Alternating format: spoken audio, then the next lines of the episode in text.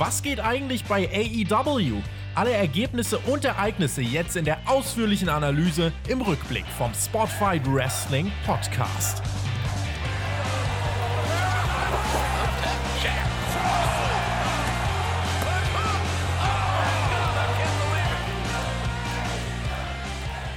Weltmeisterkampf bei AEW Dynamite. Über 1000 Fans waren im Daily's Place dabei. Wir sind hier heute leider nur zu zweit und sprechen über die aktuelle Show. Mein Name ist Tobias Enke und ich freue mich wahnsinnig drauf, dass AEW ab dem 7. Juli raus ist aus dem Daily's Place. Schöner ist nur, dass ich heute wieder mit meinem geschätzten Podcast-Partner Alexander Bedranowski zusammen über diese Show sprechen darf nach einer Woche Pause. An diesem schönen Sonntag, Alex, ein Feiertag. Was denn zum Feiern, Dynamite?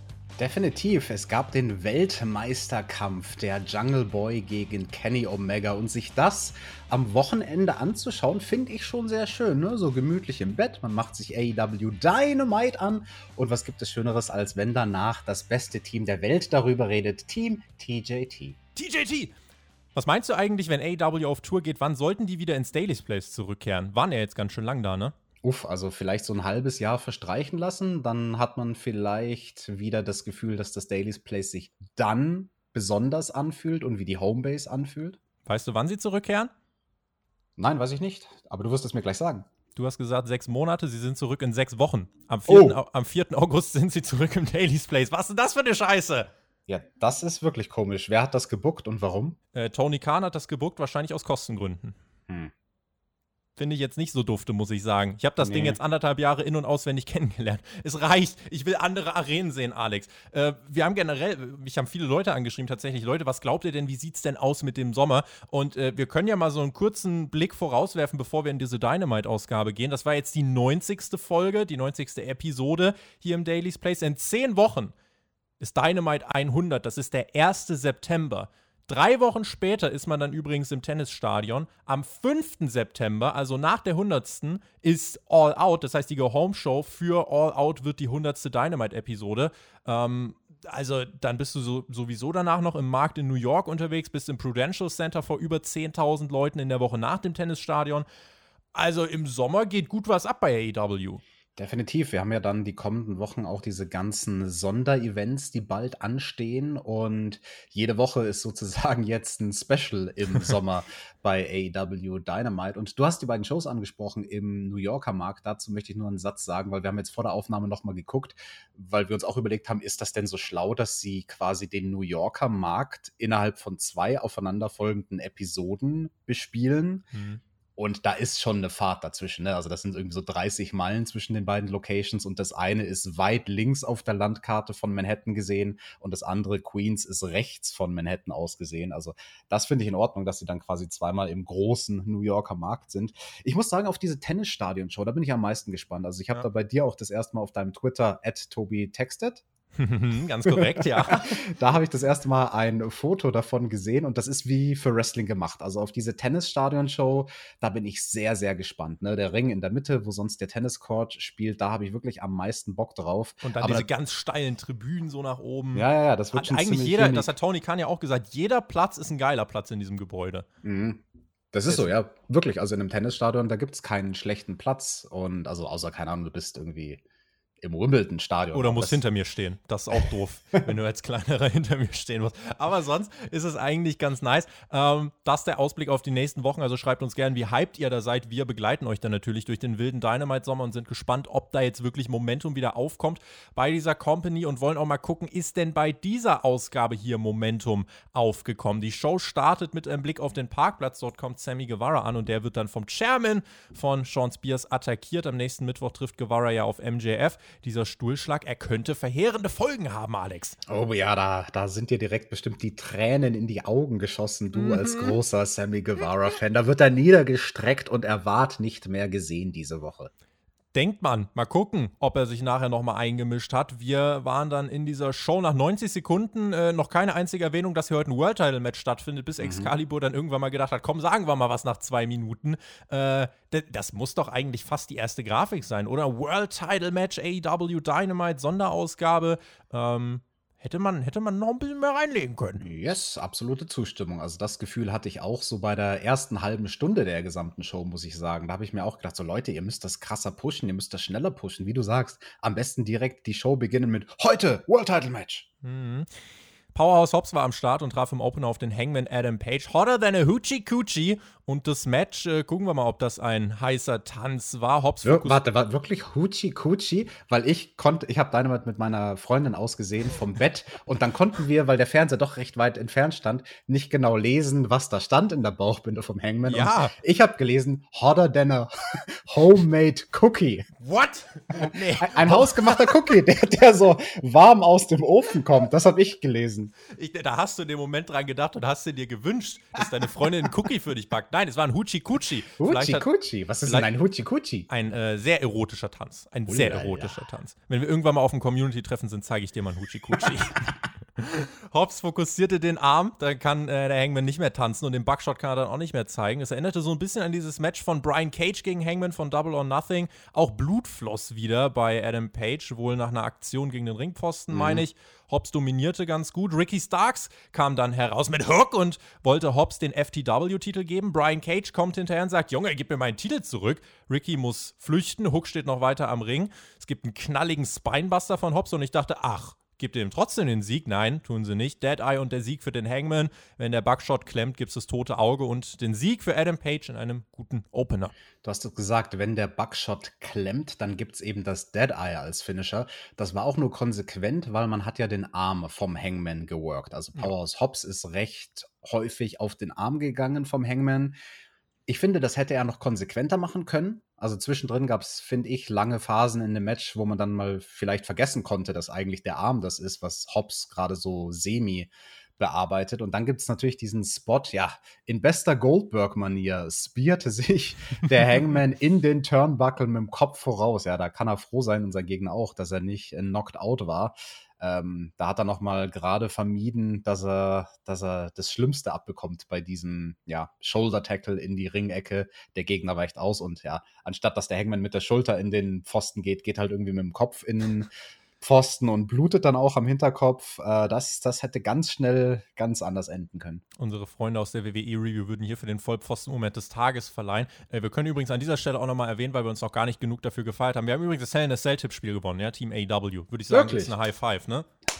Ich habe aber 2 Matches falsch getippt, weil ich habe so getippt, weil ich gedacht habe, wenn WWE diese Card richtig bookt und so, wie es Sinn ergibt, das waren meine Tipps, die ich abgegeben habe. Ja, dann kannst du bei WWE nie zu 100% richtig liegen. Schöner Opener hier. Story bei FTW geht weiter. Die Niederlagen schaden da jetzt gerade keinem. Hobbs hat was drauf, hat er hier gezeigt. Hangman weiter auf einer Streak. Das passt. Passt. Videopaket zum Jungle Boy, unserem World-Title-Contender heute gegen Kenny Omega. Auch zu Kenny haben wir ein bisschen was gesehen. Und wir sahen, das letzte Mal, als AEW am Samstag lief, gewann Mr. Brody Lee den TNT-Title gegen Cody. Ja, das fand ich auch einen interessanten Fun-Fact. Excalibur hat dann quasi den Jungle Boy etabliert als, könnte auch er Mr. Saturday Night werden. Wir kommen beim Ausgang vom Match nochmal drauf zu sprechen. Backstage-Promo der Bucks, die machten sich über alle lustig, die sie overrated nennen und sie sind die längst amtierenden AEW Tag Team Champions. Sie besiegen ihre Gegner nicht nur, sondern sie verletzen sie. Nächste Woche sind Penta und Eddie Kingston dran. Ihr seid aber nur 2 Singles-Wrestler, ihr seht eh keinen Stich gegen uns. Aber hey, wenn ihr gegen uns gewinnt, dann kriegt ihr eine Titelchance. Wir sind EVPs, Extreme Violent People. Und dann hat Nick gegacke. Also, was war das bitte für ein Sound? Also wirklich, ja, Alex, ich möchte noch mal, also du hast das sehr gut nachgemacht, wir hören trotzdem noch mal rein. Okay, love you, bye. Aber du hast, vielleicht warst auch du das. Vielleicht habe auch ich ihn synchronisiert, man weiß es nicht. Ist das eigentlich so ein Being the Lead-Kram oder warum sind das jetzt Gacker-Bugs? Ich hab's nicht hinterfragt, um ehrlich zu sein, weil ich die ganze Zeit so irritiert war von den beiden langen Ohrringen, die Nick hatte. Der eine war in seinem Ohr und den anderen hatte er aber auf derselben Seite vorne an seinen Cappy dran gehängt. Also wer macht denn sowas, seine Ohrringe an sein Cap dranhängen? Ich stelle mir jetzt gerade irgendwie vor, wie du das mit deiner Freundin schaust und einfach im Bett mittendrin anfängst zu gackern, weil du denkst, ah, geil, Baka! Tully Blanchard vom Pinnacle hat nicht gegackert. Der stand im Ring und wurde heute aufgesucht von Konnan. Und Konnan vertritt hier Santana und Ortiz, Blanchard FTR. Man trieb damit weiter voran, wie unterschiedlich die Hintergründe der Teams sind. Santana und Ortiz, ja, die wurden schon angeschossen, gekidnappt, stranguliert, gegessen. Und deine Jungs, Tully, die sitzen da in North Carolina, meinte Konnan. Das ist so, als würdest du hier in Köln irgendwie ein Match von Jungs aus Chorweiler und Ehrenfeld aufbauen. Finde ich eigentlich ganz nice. Und Konnan steigerte sich richtig rein, hielt eine gute Promo insgesamt und meinte, dass Santana und Ortiz jetzt rauskommen können, ja, dann könnten die auch Tully Blanchard ausnocken, weil der schon damit gedroht hat, sonst kommt FTR hier einfach raus. Und dann kamen zwei Maskierte heraus, das sollte Proud and Powerful sein. Auf dem Titan schon sahen wir dann aber, wie die beiden Backstage rumlagen, vermutlich nach einer Attacke. Und die im Ring entpuppten sich als FTR und das konnte man, glaube ich, schon direkt, als sie rauskamen, habe ich es irgendwie schon geahnt. Und, absolut, ja. Das war so ein bisschen obvious, aber was mich mehr überrascht hat, Jesus, die bringen halt echt den Piledriver gegen fucking Konnan, der Mann ist 57 Jahre alt. Ja gut, man muss auch dazu sagen, dem einen von FTR ist dabei der Schuh weggeflogen. Cash Wheeler hat seinen Schuh verloren. Schuh aus. Und da hat er dann super improvisiert, weil er hat danach seinen Schuh genommen, ihn an sein Ohr gehalten, als wäre der Schuh ein Telefon und hat quasi mit seinen Lippen so gesagt von wegen Konnan, hallo Konnan, weil er versucht hat, Konnan anzurufen. Aber Konnan ist nicht erreichbar, denn der ist ja K.O. durch diesen, ja, Piledriver, krasse Promo, muss ich sagen. Also von beiden, von Tully und von Konnan. Das waren zwei Meister ihres Faches, wenn es darum geht, am Mikrofon zu sprechen. Da kann sich mal jeder WWE-Writer dieses Segment anschauen. So klingen Menschen, wenn sie in echt reden und nicht komplett durchgescriptet sind, sondern eben oldschoolig einfach nur Bullet Points haben für ihre Promo. Und das war richtig gut. Aber auch bei AEW im Lockerroom. Da gibt es ganz, ganz viele Worker, die sich eine Scheibe davon abschneiden können, wie Tully und Konnan das gemacht haben. Also fand ich ein sehr schönes Segment. Hast du die Woche mitbekommen, dass eine WWE-Writerin entlassen worden ist? Oh ja, weil sie gesagt hat, dann gibt's da diesen einen Champion, der heißt, wie heißt der? Bobby Ashley oder Lashley, ich bin nicht ganz sicher. Ja. Ja, sie hat gesagt, also niemand bei WWE hat ihr irgendwie gesagt, es braucht Wrestling-Voraussetzungen und dann hat sie halt jetzt ihren Job gemacht und dann wurde sie kurz darauf entlassen, nachdem sie das gesagt hat. Kann man zu stehen, wie man will. Ich glaube, die Frau hat da am wenigsten Schuld dran. WWE, warum stellen sie solche Leute ein? Aber gut, das ist jetzt nicht unser Bier. Und vor allem, das finde ich ja auch krass, WWE irgendwie 40 Leute, die booken. AEW hat nicht einen gelernten TV-Schreiber, ne? Ja, und das ist aber zum Teil auch das Verderben von AEW. Also das ist der beste Faktor, als auch der schlechteste Faktor, finde ich, bei AEW. Man überlässt vieles den Jungs. Und hier hattest du halt eben ein Beispiel, diese beiden Jungs waren halt alte Männer. Alte Veteranen, die schon lange nicht mehr im Ring stehen, die aber trotzdem noch was beitragen können zur Show, Konnan und Tully Blanchard. Und oft ist bei AEW, finde ich, dann das Problem, dass den jungen Leuten zu viel Freiheit gegeben wird, wo sie noch nicht erfahren genug sind, um alles rauszuholen aus der Freiheit. Es ist wie so oft in der Welt, Tobi, wenn du zwei Extreme hast, also WWE und AEW haben in ihrer Art und Weise, AEW ist das Land der Narrenfreiheit und WWE ist jedes einzelne Wort gescriptet. Es ist beides nicht ideal. Irgendwas dazwischen wäre wahrscheinlich gut. Dante Martin, der ist richtig gut, sag ich dir. Der macht sich auf den Weg zum Ring, bis eine furiose Vicky Guerrero am Start war und uns darauf aufmerksam machte, dass Andrade El Idolo jetzt da ist. Und der kam dann auch heraus und sie haben eine riesige Ankündigung zu machen. Riesig, ja. Aber wurden unterbrochen. Von den Sydal-Brüdern, Mensch, da ist Andrade jetzt ganz oben auf der Karte eingestiegen. Wobei Evan Bourne gegen Andrade, wenn man es so sieht, ist jetzt gar nicht mal so schlecht. Aber jedenfalls hat es hier gebrodelt. Vicky und Andrade sind dann wieder verschwunden, sind abgedampft. Da müssen sie ihr Announcement wohl später machen.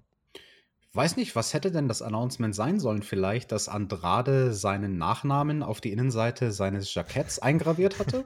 Dass er jetzt seine eigene Modelinie rausbringt, damit wir sie hier bewerten können. Oh. Das wäre mal nice gewesen. Ja, aber das wird wahrscheinlich das Einstiegsprogramm, das hat man hier geteased. Und dann gab es eben dieses Match von Dante Martin gegen Evan Bourne bzw. Matt Sydal. Dante war der Fanfavorit, viele Chance für den 20 Jahre jungen Catcher. Und der wrestelte sich weiter ins Herz der Menschen. Das Match wurde so wirklich als Rookie gegen Veteran erzählt, aber beide haben eben diesen High-Flying-Stil. Das fand ich aber trotzdem insgesamt gut gemacht. Sydal wollte das Knie seines Gegners mürbe machen. So, und die Fans sind immer weiter reingekommen. Und genau solche Matches, Alex, riesiger Unterschied, ob da jetzt halt irgendwie das zum 100. Mal im Daily's Place stattfindet oder on the road vor 4.000, 5.000 Leuten. Denn in so einer vollen Halle wäre das hier noch krasser gefeiert. Ich glaube, so war es schon wirklich gut.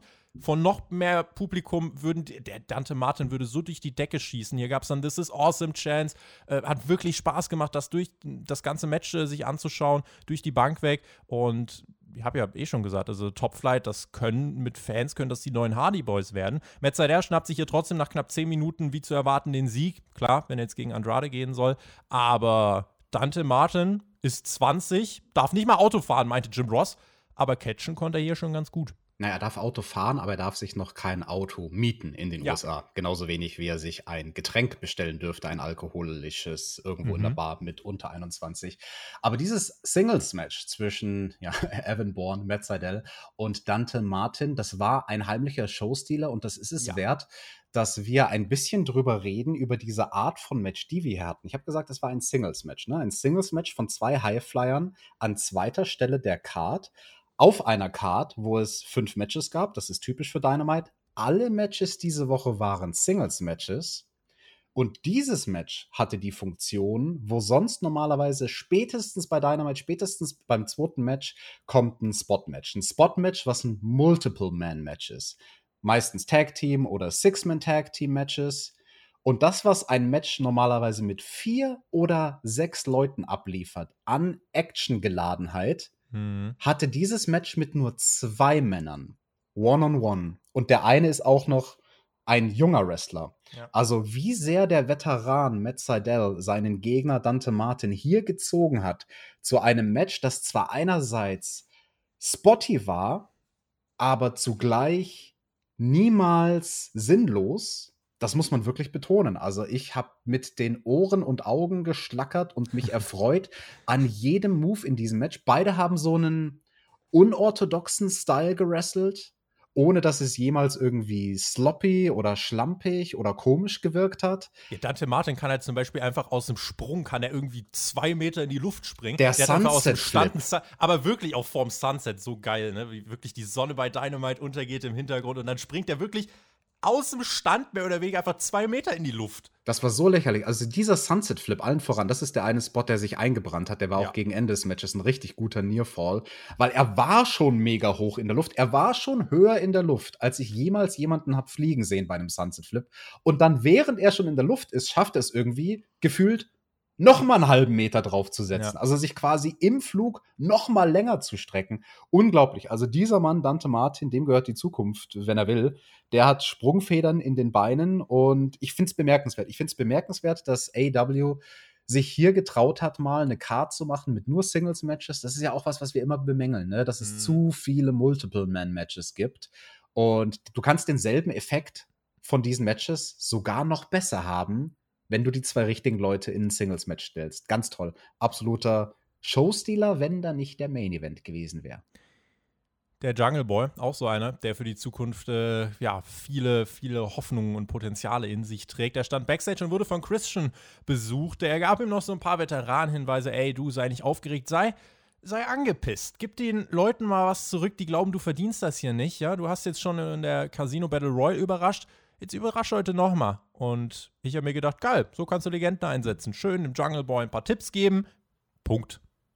Es hatte aber ein bisschen was, also nicht Arrogantes, wie Christian da geredet hat, sondern also ich meine, zwischen den Zeilen habe ich ein bisschen so einen Argwohn rausgehört. Vor allem, als er gesagt hat, du Jungle Boy, Jack, es gibt da ein paar Leute im Backstage-Bereich, die gönnen dir das nicht, dass du diese Casino Battle Royale gewonnen hast. Ach, Christian ist kein Heel, Christian ist Topface. Nein, Christian ist keiner von denen, die ihm das nicht so ganz gegönnt haben. Christian gönnt ihm das. Christian hat ihn angefeuert. Wenn du meinst, okay. Aber von der Psychologie des Veteranen her fand ich das sehr, sehr schön, zu sagen, hey, das reicht nicht, dich nur drüber zu freuen, dass du dieses Match hast, sondern wenn du das Match auch gewinnen willst und du hast eine Chance, es zu gewinnen, dann musst du all in gehen, sozusagen. Ne? Und das fand ich dann schon sehr, sehr stark. Also quasi Jungle Boy, der hier porträtiert wird als jemand, der sich in der Underdog-Rolle selbst fast schon unterschätzt und noch gar nicht weiß, wie sehr er eigentlich ein Rohdiamant ist mit allem Potenzial auf der Welt.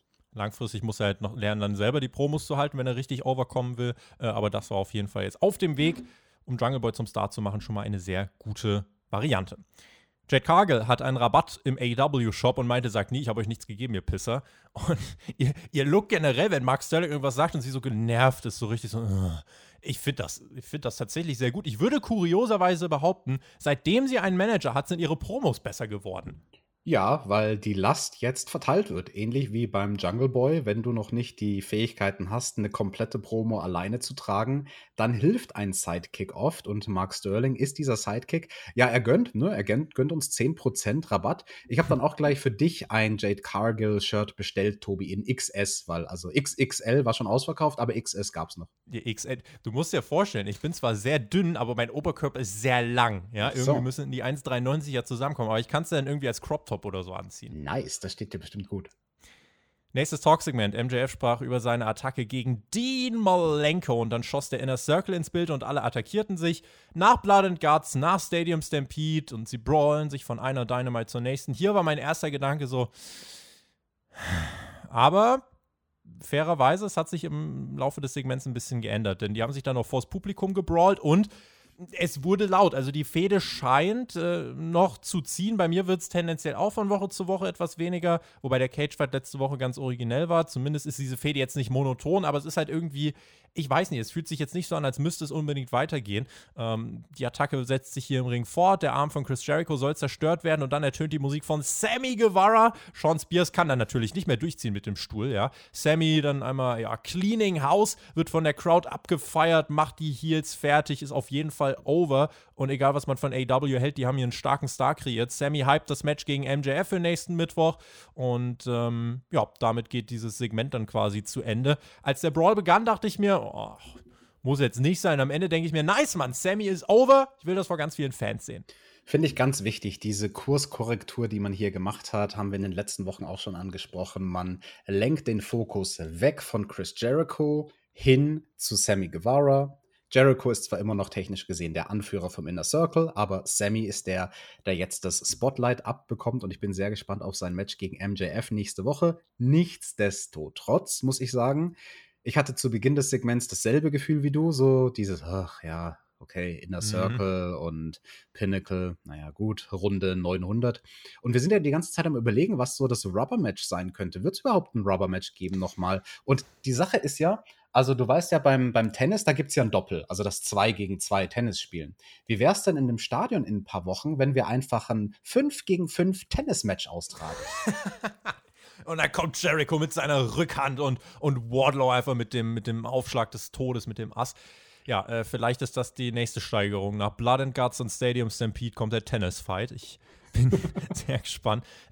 Wenn ich so überlege, wie diese Fehde weitergehen könnte, ich sehe, also ganz ehrlich, Sammy muss jetzt, finde ich, eigentlich das Match gegen MJF gewinnen. Von mir aus ist das einer der Momente, MJF hat jetzt so viel gewonnen, auch der hat, glaube ich, nur ein einziges Match verloren. Das war das gegen John Moxley damals. Jetzt darf Sammy gern hier gewinnen, von mir aus auch nach einem Eingriff von Chris Jericho, damit wir dann von mir aus auch nochmal Jericho gegen MJF bekommen. Irgendwann bei All Out oder was weiß ich wann.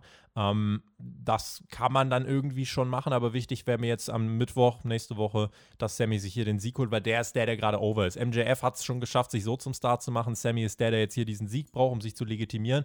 Und ja, das wäre der Weg, wie ich es machen würde. Ja, und der Vollständigkeit halber möchte ich eine Sache noch sagen zu dem Segment, wo ich doch kurz gestaunt habe, als Sammy da reinkam und aufgeräumt hat. Einem seiner Gegner, ich weiß gar nicht mehr, war es Wardlow oder Shawn Spears, hatte halt einen Chairshot auf die Mütze. Wardlow, gell? Dem hat er diesen Chairshot auf den Kopf geknallt. Richtig, wünschen sich immer alle die Brutalität, hier habt ihr sie. Ich weiß nicht, ob ich das so gut finde, aber okay.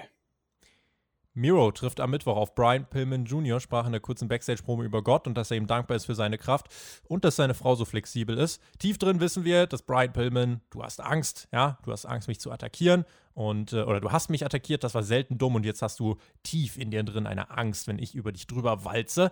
Dieses Titelmatch um den TNT-Titel gibt es dann am Mittwoch. Ja. Solides Backstage-Segment, muss ich sagen. Also da fand ich den Miro ganz interessant eigentlich. Diese Nummer mit dem Beten war mal was anderes. Besser als der Videogame Miro, also um Welten. Ja. Scorpio Sky und Ethan Page feierten sich nach ihrem 2 gegen 1 gegen Darby Allin. Verschwindet von meinem Bildschirm, ihr Geeks! Page traf dann auf Bear Bronson in einem Match, das ging auch 10 Minuten, während ich mir bei den vorherigen Matches, die auch 10 Minuten gingen, gedacht habe, ja, sehr gut. Muss ich hier sagen, hier hätte ich auch nach 5 Minuten, hat es gereicht, nach 5 Minuten hätte ihr einen Deckel drauf machen können. Nach 3 Minuten von mir aus. Reaktion der Fans kam, fand ich, nicht an die vorherigen Matches ran. Scorpio Sky griff ein, Page, feierte sich da, war zwischendurch auch ein kleines Showcase für Bronson, aber das ist jetzt auch nicht irgendwie der Typ für die Dynamite-Shows, finde ich. Generell Backcountry wirken da eher wie so ein Dark-Act, muss ich sagen. Naja, unentdeckt gab es den Lowblow von Ethan Page und den Sieg nach dem Eagles Edge. Und nach dem Match die Promo: Darby, du bist sicher noch nicht durch mit uns, mit mir, das ist uns bewusst. Und das wird dich pinnen, das genügt dir sicher nicht. Seit Wochen sage ich werde der Nagel in deinem Sarg sein. Also warum stopfe ich dich nicht einfach in einen? Miami Road Rager, 7. Juli. Darby Allin, ich fordere dich zu einem Sarg-Match heraus. Und ja, wie von mir, Alex, prognostiziert. Bei den Specials gibt es den Peak der Fäden.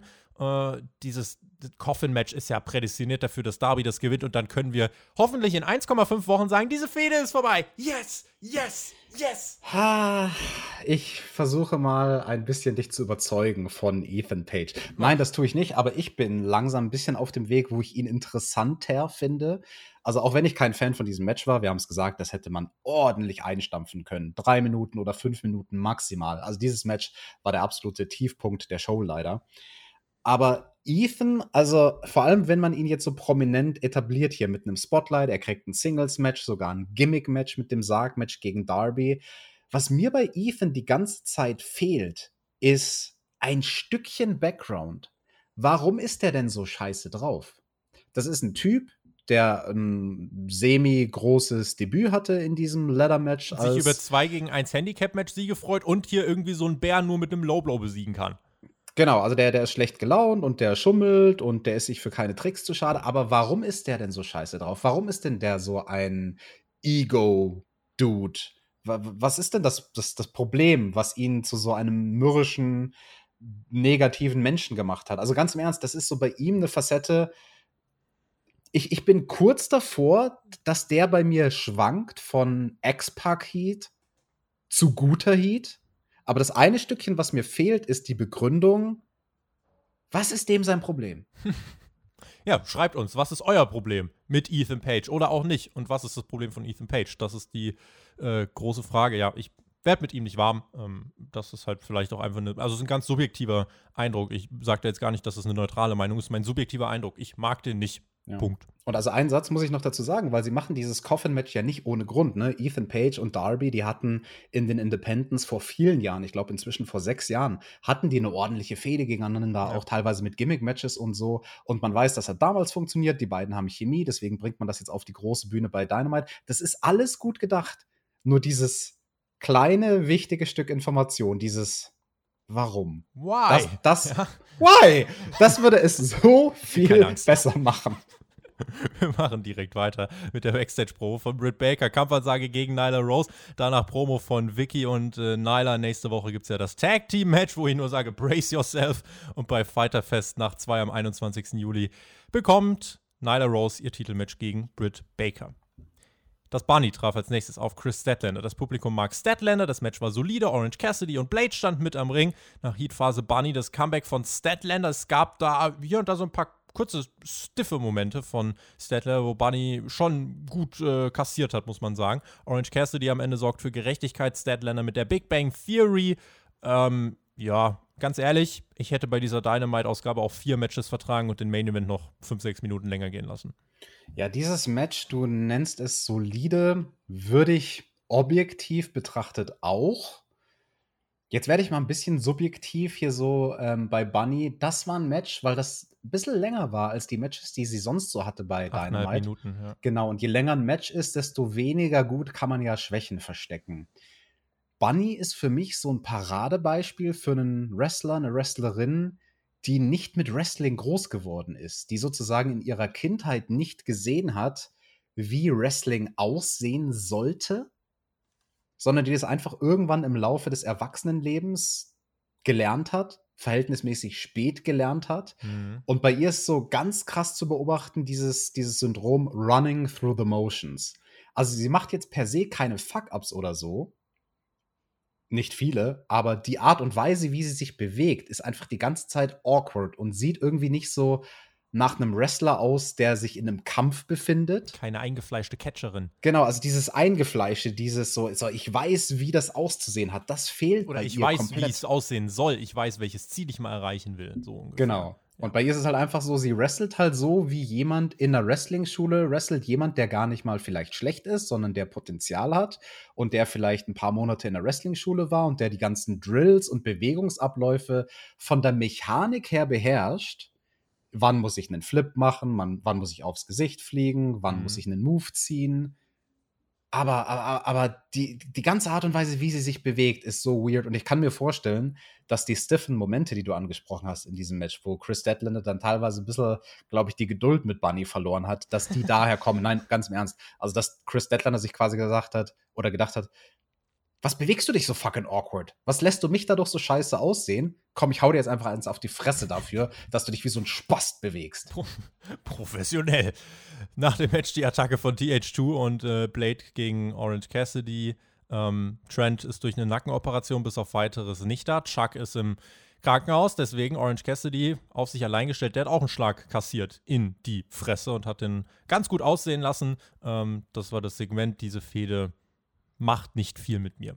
Das war so ein Teil auf der Card, wo ich mir gedacht habe, das hätte es jetzt nicht für mich gebraucht. Also das hat, finde ich, hat das für dich einen Mehrwert gehabt, dass da nach diesem Match noch was passiert? Oder findest du, es wäre stärker gewesen, wenn wir dieses Segment einfach beendet hätten mit Chris Statlander gewinnt, juhu, der Babyface holt sich den Sieg, Orange Cassidy feiert mit ihr, aus die Maus. Hätte genügt. Schon, gell? Also das hatte überhaupt keinen Mehrwert, dass da diese Sache nach dem Match war. QT Marshall Backstage bei Tony Schiavone hat gesagt, oh, lustig, letzte Woche wird Brock Anderson hier Wrestler der Woche, aber als ich Cody besiegt habe, da bekam ich gar nichts und hypte noch ein bisschen das Strap-Match gegen Cody. Das kann man sich ja vor Augen führen. Also wir sehen dann am 7. Juli nicht nur das Coffin-Match, sondern auch dieses Southern Strap-Match zwischen Cody, was übrigens, das können wir sagen, das wird diese 4-Ecken-Regel haben. Ja? Also du musst die 4 Ringecken da betatschen, hat Cody schon auf seinem Twitter-Account bekannt gegeben. Ja, das ist ein Match, was eigentlich dann immer nach demselben Rezept abläuft. Ihr könnt ja mal in die Annalen der Wrestling-Welt zurückgehen. Schaut euch an, Savio Vega gegen Steve Austin. Das Match gab es sogar zweimal bei In Your House, weil da das eine Mal ein Stromausfall am Start war. Das ist so der beste Prototyp von dieser Strap-Match-Art. Ja, Raw vs. Nitro haben wir vor gar nicht allzu langer Zeit drüber geredet. War irgendwann 96, Anfang Mitte 96 muss es gewesen sein. Genau, haben wir drüber geredet bei Raw vs. Nitro. Das findet ihr bei uns auf Patreon, dieses Monday Night War Revival Format. Nächste Woche bei Dynamite. Britt Baker und Reba gegen Vicky Guerrero und Nyla Rose. Zudem Miro gegen Brian Pillman Jr. TNT-Titelmatch. Gab noch einen kurzen Promo-Einspieler von Brian Pillman. Außerdem Sammy Guevara trifft auf MJF. Die Bucks treffen auf Penta und Eddie Kingston. Und damit war's eigentlich soweit Zeit für den Main-Event, Alex. Kribbelt's schon? Es kribbelt schon. Ich würde gerne noch den Einblick in die nächste Woche werfen. Dieses Match, was du als letztes genannt hast, ist ja ein Tag-Team-Title-Eliminator-Match, wie AEW das nennt. Das hatten wir neulich schon mal, dass quasi die Herausforderer, wenn sie es schaffen, in einem Non-Title-Match die Tag-Team-Champions zu besiegen, die Young Bucks zu besiegen, dann kriegen sie danach ein Titelmatch. Glaubst du, es wird das Match geben, das Titelmatch mit Eddie Kingston und Penta? Also anders gesagt, glaubst du, die gewinnen nächste Woche gegen die Young Bucks? Ich finde, es wäre jetzt mal an der Zeit, dass die Bucks mal wieder verlieren, tatsächlich. Also nicht die Titel verlieren, aber das können sie verlieren. Das Titelmatch vor großem Publikum können sie dann von mir aus wieder gewinnen.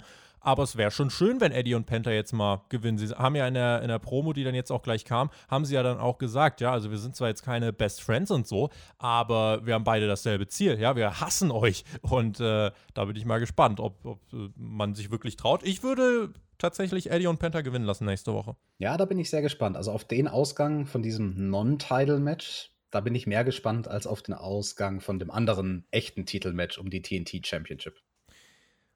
Und damit Zeit für den, ja, hoffentlich nächsten großen Star im Wrestling-Business. Der Jungle Boy machte sich auf den Weg zum Ring. Die Fans singen seinen Song. Er wird bejubelt. Er ist over. Es wird gechantet. Auch hier, ihr könnt von AEW halten, was ihr wollt, aber sie haben hier einen Star kreiert mit ihrem Booking. Punkt. Das ist nicht anders zu bewerten. Übrigens, der Kauf der Musiklizenz ist da ein Schlüssel. Ja, also das hört sich jetzt erstmal ganz simpel an. Ja, der hat Musik gekauft, der Tony Khan. Ja, und das hat tatsächlich einen Effekt gehabt, weil damit grenzt sich der Jungle Boy schon deutlich ab, finde ich.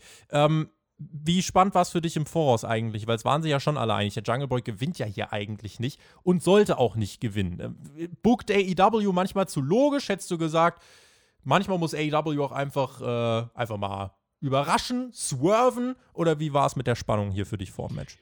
Ja, lass uns eingehen auf dieses Segment, was wir zuvor in der Show mal hatten. In der ersten Hälfte der Show, wo dann ja Excalibur gesagt hatte, oh, letztes Mal, als wir Saturday Night waren, da gab es einen Titelwechsel. Da hat nämlich Brody von Cody damals die TNT Championship gewonnen. Wird auch das dem Jungle Boy gelingen? Das war mir zu künstlich herbeigeführt, sozusagen, diese Analogie.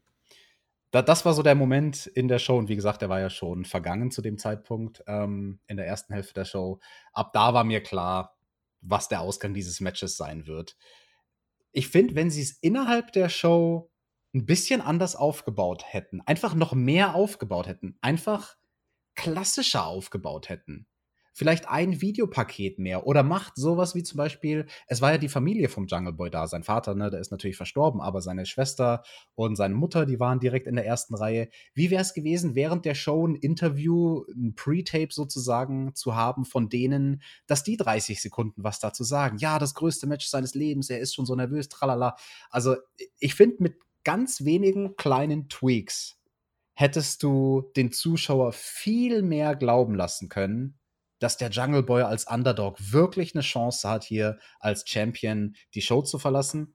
Im selben Atemzug muss ich sagen, ich fand es sehr, sehr schön und sehr, zwar subtil, aber clever, dass der Jungle Boy durch seine neue Gier quasi diese Story unterstrichen hat, dass er Champion werden möchte. Er hatte so eine neue Bordeaux-farbene Gier an. Mm. Das ist eine Farbe, in der haben wir ihn ja bisher noch nicht gesehen. Bordeaux ist die Farbe der Könige, also quasi sinnbildlich. Er hat sich schon mal so angezogen, weil er nach dem Match sinnbildlich der König des Dschungels sein wird als World Champion. Das fand ich nice. Was ein Deep Dive hier mit Alexandra Metafa-Bedranowski. Richtig nice. Nein, aber ganz im Ernst, also das klingt jetzt vielleicht irgendwie konstruiert, aber es ist gar nicht. Also das sind die Gedanken. Macht unterbewusst was mit einem. Natürlich, das sind die Gedanken, die bei einem Wrestler hineingehen in so ein Match. Hey, warum, aus welchen Gründen ziehe ich bei so einem speziellen Match eine spezielle Farbe an, die ich vielleicht noch niemals anhatte? Mhm. Nee, aber ich habe vor dem Match, um deine Frage zu beantworten, nicht geglaubt, dass der Jungle Boy als Champion rausgeht. Leider. Kenny kam dann heraus und das wirkt auch schon irgendwie mit seinen 4 Titeln da, er ist halt World Champion und hier war dann auch diese ganze Introduction und Aufmachung, die wirkte wirklich wie so ein World Title Match, ja? Wir haben das immer in der Vergangenheit, wenn zum Beispiel mal Tag Team Titel Matches oder so waren, haben wir ja kritisiert, naja, das sieht jetzt nicht so wirklich aus und ist nicht inszeniert wie ein Titelmatch, aber hier hat man das gemacht, das wirkte nicht beiläufig, auch die Familie vom Jungle Boy war mit am Ring und dann, ja, die haben alle gechantet und seine Familie hat sich gefreut und wollte, dass er gewinnt und die Leute liebten es, Kenny Omega zu hassen, also vom Setting her eigentlich alles super, bis auf eben die Tatsache, dass es ein Samstagabend bei Dynamite war und nicht 10.000 Leute in einer ausverkauften Halle. Und damit eben stand für mich auch schon fest, ja, so wirklich wird das hier nicht klappen mit dem Titelwechsel. Plus, ich glaube, wir sind uns alle einig, der Titelwechsel jetzt, der hätte halt irgendwie, ja, klar, der Moment wäre krass gewesen, aber hätte dann erstmal was Negatives gehabt, weil der Jungle Boy sein großes Ziel hat dann erreicht. So, warum soll ich ihn dann jetzt noch groß anfeuern? Was man gemacht hat, und das fand ich sehr gut vor dem Match, weil ja auch viele schon gedacht haben, ja, gibt halt einen Fuck-Finish, damit der Jungle Boy nicht schwach aussieht. Man hat die Good Brothers verbannt und Marco Stunt und den Luchasaurus. Die sind alle gegangen. Das fand ich sehr, sehr gut gemacht, dass man das direkt aufgegriffen hat. Man muss es eigentlich andersherum sagen, weil der Ringrichter hat zuerst die Babyfaces von Ringside verbannt. Ja. Und alle dachten sich so, ach du Scheiße, jetzt haben die Heels natürlich den unfairen Vorteil, wenn da die ganzen Heels am Ring stehen bleiben dürfen. Und aber Luchasaurus und Marco Stunt müssen Backstage gehen. Und dann hat der Ref sich aber durchgesetzt und auch die Heels rausgeworfen. Das fand ich cool. Das hat, finde ich, auch geholfen, diesem Match Big-Time-Feeling zu geben, weil es stand niemand am Ring. Es war wirklich das literally 1 gegen 1. 1 gegen 1. Der einzige, den man noch gehört hat, war Don Callis, aber der stand auch nicht am Ring, sondern saß weiter entfernt am Kommentatorenpult. Mhm. Das hat sich schon gut angefühlt, ja. Man hat mich drauf konditioniert. Ich habe dann zum Beispiel auch während des Matches die ganze Zeit auf diese Titel geschaut, die unter diesem einen Ringpfosten lagen. Habe gedacht, da kommt doch hundertprozentig ein Einfluss und Don Callis am Ring. Aber man hat sogar nachher nochmal unterstrichen, nein, es gibt keinen Fuck-Finish, weil dann sind die, ich glaube, die Good Brothers wollten dann rauskommen, als Kenny im Snatch-Trap war. Die Faces halten die dann aber auf der Stage davon ab und prügeln sich wieder Backstage. Das heißt, AEW zeigt, guck mal, wir könnten einen Eingriff booken, machen wir aber nicht. Und das finde ich gut. Frankie Kazarian war auch noch dabei. Der hat Frankie Kazarian, der Elite Hunter, war auch am Start, richtig. Ja. Also, gehen wir rein ins Match. Man hat es genau richtig gebuckt, finde ich, zu Beginn. Es gab keine Abtastphase, schöne Manöver vom Jungle Boy, spektakuläre Aktion. Dann schnitt ihn Kenny ab und die Leute wollten dann das Comeback sehen. Das bekamen sie. Ich habe auch immer wieder auf die, wie gesagt, auf diese Titel da unterm Ringpfosten geschaut. Und der Jungle Boy hat sich dann eben bei seinem Comeback auch wirklich richtig reingelegt und hat sich vor allem, glaube ich, auch wirklich ausgepumpt. Also, er hat echt schwer geatmet, fand ich zwischendurch, weil das schon eine ganz schöne Frequenz war, wie oft er da nach draußen gesprungen ist und aufs Top Rope gesprungen und so weiter. Das kostet ja alles Kraft. Gibt's da irgendwie ein Patentrezept, was du als Worker machen kannst, wenn du irgendwie bei einem Whip-In plötzlich merkst, fuck, ich werde immer langsamer, meine Beine werden richtig schwer.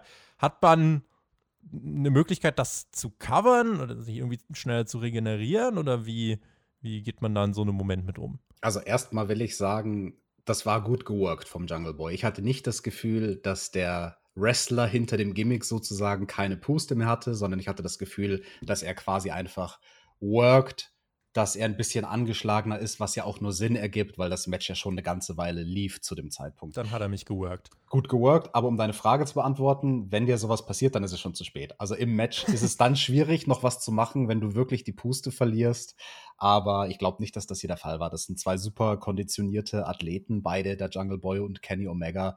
Und ein tolles Tempo, was sie gegangen sind. Also hat mich sehr, sehr gut abgeholt, das gesamte Match.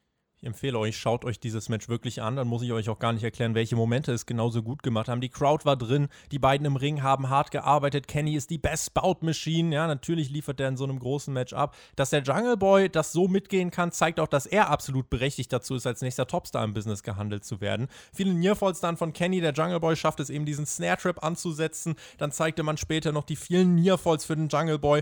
Das machte schon trotzdem mega Spaß. Ja, also auch wenn ich weiter nicht daran geglaubt habe, dass hier der Titel wechselt, ich hatte trotzdem wirklich Spaß zu sehen, wie der Jungle Boy angefeuert wird. Die Crowd hat super mitgespielt.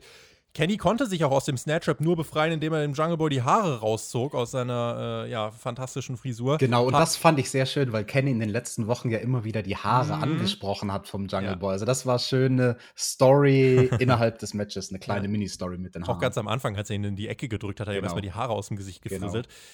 Ja, und dann Tiger Driver, V-Trigger, One-Winged Angel und der Sieg clean für Kenny Omega insgesamt hier am Ende des Main-Events nach 16 Minuten. Ganz ehrlich, ich hätte hier bei ein paar Sachen in der Show einfach noch ein bisschen was weggenommen, damit wir hier auf 20 gekommen wären. Die haben auch die ganze Zeit gesagt, ja, also wenn das bis hier Sendeschluss geht, wir bleiben heute bis zum Ende dran, 60 Minuten. Also wenn du ganz krass gewesen wärst, hättest du auch gesagt, wir füllen damit die zweite Stunde, machen Time-Limit-Draw, dass das halt die Königsdisziplin hat. Aber ganz ehrlich, oder man hätte eine Zwischenlösung machen können und das hätte mir, glaube ich, am besten gefallen, wenn man einfach trotz dieses Finishes, was man gebuckt hat, die Titelverteidigung, dass man trotzdem in die Overtime geht. Und wenn es nur für 3 Minuten gewesen wäre. Aber ich finde, dadurch hätte sich das schon angefühlt wie wie eine echte Sportveranstaltung. Guck mal, das ist unberechenbar. Die können das nicht planen. Das Match geht noch weiter, obwohl die Sendezeit vorbei ist. Wer wird es gewinnen? Ah, scheiße, doch der Heel. Ich glaube, dann wäre dieser Moment von Kenny Sieg noch mal bessere Heel-Heat gewesen. Voll, glaube ich auch. So ist es halt am Ende der Sieg für Kenny. Aber Dinge, die ich wirklich herausstellen möchte. Kenny gewinnt clean. Keine Eingriffe, nichts mit diesen Titeln in der Ecke, nichts mit Don Callis. Ich habe die ganze Zeit gewartet, welcher Fuck-Up könnte kommen. Ja, und es kam keiner. Und wir wollen Kenny Omega als starken Champion sehen. Der braucht keine Lakaien.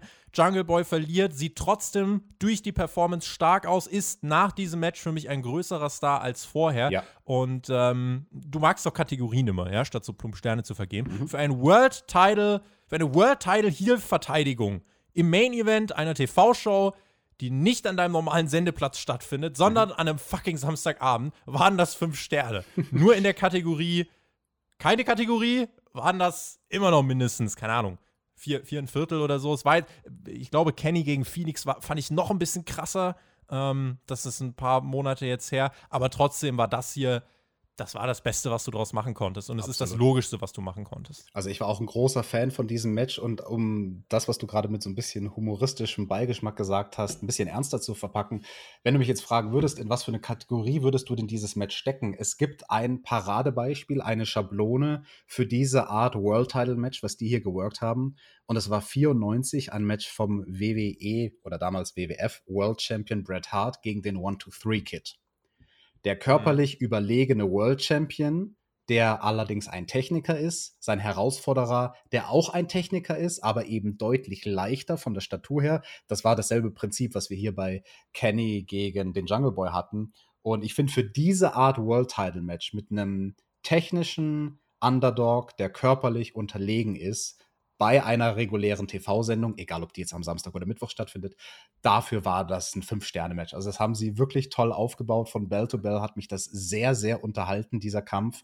Ich fand die Scheinphase vom Jungle Boy so gut gemacht. Da hatte ich vor dem Match, war ich am Überlegen, also der Worker in mir so, wie werden die das machen? Wird der Jungle Boy scheinen? Was für eine Art Schein wird er bekommen am Anfang? Und sie haben es clever gemacht, weil wenn du, also für alle da draußen, die sich das Match noch angucken, achtet mal auf den ersten großen Pop in dem Match, den es gibt, nachdem der Jungle Boy einen seiner spektakulären Armdrags aus der Ringecke hinbekommt. Weil das erste Mal, als er diesen Armdrag versucht hatte, hat Kenny es gekontert. Und dann hat der Jungle Boy eine Abwandlung davon gezeigt, die ihm dann schließlich gelungen ist. Und dadurch, dass er vorher an diesem Move gescheitert ist und ihn dann aber durchkriegt, dadurch hat er diesen ersten großen Pop des Kampfes bekommen. Ja. Und das sollte nicht der letzte große Pop des Matches sein. Comeback hast du angesprochen, ne, mit den vielen Dives aus dem Ring vom Jungle Boy. Das war cool. Und ja, die Finishing-Phase, ich würde ganz ehrlich sagen, dadurch, dass man hier keine Eingriffe von außen hatte, sondern dadurch, dass der Jungle Boy, ich formuliere das jetzt ganz bewusst, dadurch, dass der Jungle Boy clean verlieren durfte, hat ihm das mehr geholfen, als wenn er verloren hätte durch Eingriffe von außen. Ja, finde ich tatsächlich auch. Also so in etwa der Gedanke hat sich auch bei mir beim Schauen dann eingeschlichen, dass ich dachte, so von diesem sportlichen, klaren Wettkampf profitiert ein Jungle Boy mehr, als mit irgendwelchen Shenanigans und so, das fuckt die Leute wieder ab.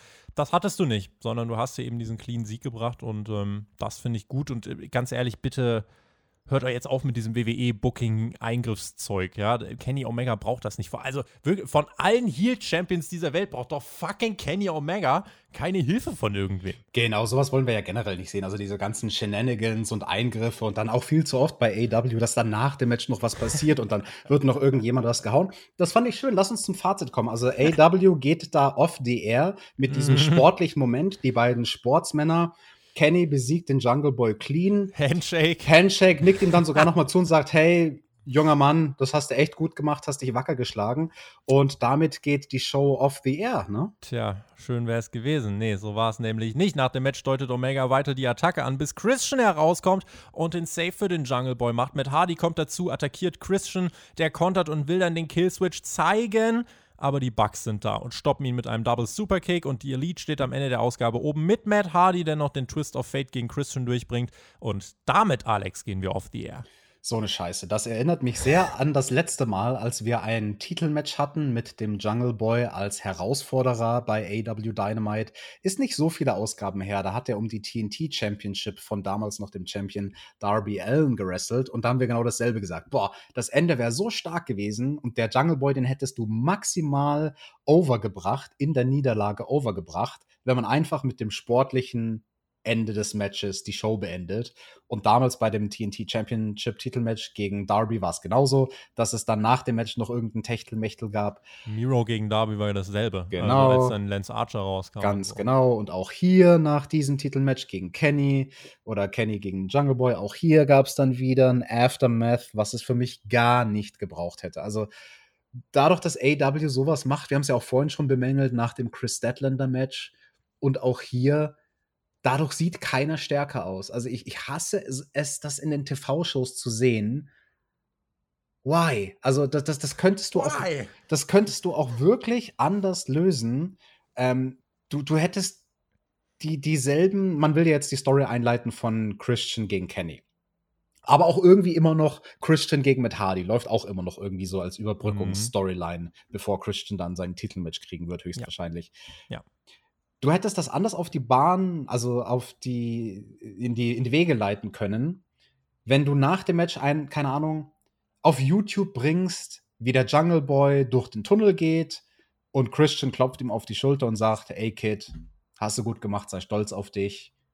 Und dann sieht Christian, wie vom anderen Tunnel, es gab ja diese Woche nur einen Tunnel, gell? Dann sieht Christian, wie Kenny Omega auch Backstage kommt und guckt den so an, so, ich bin so der Nächste. Das hättest du einfach subtiler, wäre stärker gewesen als dieses, ja, alle Leute kommen raus und jeder haut jeden und wer ist jetzt eigentlich gegen wen und ganz viele Heels und Matt Hardy, den braucht eh kein Mensch. Why? Warum AEW? Warum muss es immer so ein Techtelmechtel geben nach den Matches? Das macht es nicht stärker, leider. Bindung von Christian und Kenny ist hier durch den Jungle Boy gegeben, ja, bringen diese Fehde gegen Matt Hardy jetzt bei diesen Specials zu Ende und bauen dann für den nächsten Pay-Per-View Christian gegen Kenny auf. So, finde ich gut. Und der Jungle Boy, der sollte, ganz ehrlich, der darf jetzt nicht in dieses Loch fallen, was zum Beispiel Orange Cassidy nach dem Jericho-Sieg hatte, sondern jetzt muss der Jungle Boy irgendwann, jetzt nicht direkt irgendwie morgen oder übermorgen, aber schon irgendwie in 2-3 Monaten sollte der dann derjenige sein, der, finde ich, Miro den Titel abnimmt, den TNT-Titel. Absolut. Und durch dieses Techtelmechtel, was sie da jetzt gemacht haben, also ich würde nicht sagen, dass der Jungle Boy jetzt schon in dieses Loch gefallen ist. Aber du vergisst ein bisschen die Performance einfach. Absolut. Du überschattest das. Und der Jungle Boy, in diesem Sinnbild gesprochen, er hängt jetzt sozusagen festgekrallt an der Klippe von diesem Loch. Und ist kurz davor, da jetzt reinzufallen, obwohl er diese bärenstarke Performance hatte. Mit diesem Bild im Kopf gehen wir ins Fazit. Ich schaue gerade nochmal. Guter Opener, sehr gutes zweites Match. Oh, ja. Pinnacle Inner Circle weitergeführt. Bockstarker Main Event. Die Heels stehen jetzt halt am Ende oben. Okay.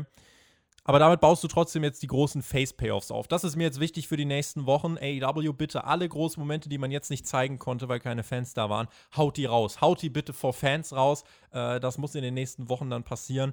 Für so eine Dynamite-Ausgabe trotzdem am Samstag, das war zielführend, das war inhaltlich gut, das war im Ring gut. Wenige Dinge, die mich wirklich genervt haben. Insofern war das eine gute Samstagsausgabe von Dynamite und ich hoffe, das war eine gute Feiertags-Review von Team TJT. TJT.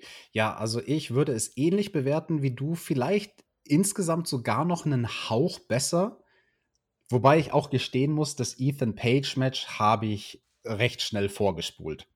Also das Match als den Durchhänger der Show habe ich innerhalb von 3 Minuten geguckt. Anfang und Ende habe ich mir angeschaut. Wenn ich dieses Match abziehe oder modifiziere in seiner Länge, wenn ich es mir quasi so halb wegdenke, dann war das eine wirklich gute Samstagsausgabe.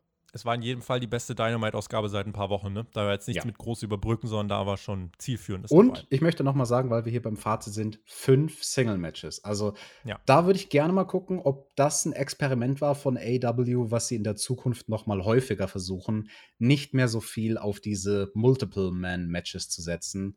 Weil durch diese vielen Single-Matches besteht halt das Potenzial, dass die einzelnen Charaktere besser im Kopf hängen bleiben, wenn man es dann nicht durch irgendein unnötiges Aftermath nach dem Match kaputt macht. Wer Hauptkampf vermisst am Sonntag, den vertröste ich, beziehungsweise den kann ich verweisen auf den Freitag. Da gab es nämlich Hauptkampf schon. Und da haben wir auch über AEW gesprochen und über die Trendwende. Was machen die Fans bei WWE? Wie läuft es eigentlich dann mit der Fanrückkehr ab? Wie läuft es mit den Ticketverkäufen? Also Hauptkampf am Freitag rausgekommen. Hört da gern rein, wenn ihr es noch nicht getan habt. Und wir, Alex, wechseln nächste Woche endlich zurück mit Dynamite auf den Mittwoch, beziehungsweise mit unserer Review auf dem Donnerstag. Ich freue mich und würde sagen, in diesem Sinne, GW, genießt Wrestling, genießt den Sonntag. Bleibt gesund und bis dahin, macht's gut, auf Wiedersehen, tschüss. Jawohl, in wenigen Tagen ist es schon wieder soweit. AEW Dynamite wieder am alten Sendeplatz am Mittwoch. Ihr habt es gerade gehört vom Tobi, das heißt, unsere Review droppt dann nächste Woche am Donnerstag. Und ob ich das so gut finde, ich weiß gar nicht. Könnt ihr mir ja mal oder könnt ihr uns in die Kommentare schreiben, wann guckt ihr AEW lieber? Guckt ihr es lieber direkt, nachdem es rauskommt, zum regulären Sendeplatz am Mittwochabend? Oder guckt ihr es lieber gediegen wie jetzt am Wochenende? Oder guckt ihr es lieber am Wochenende, selbst wenn es schon am Mittwoch lief? Schreibt es uns!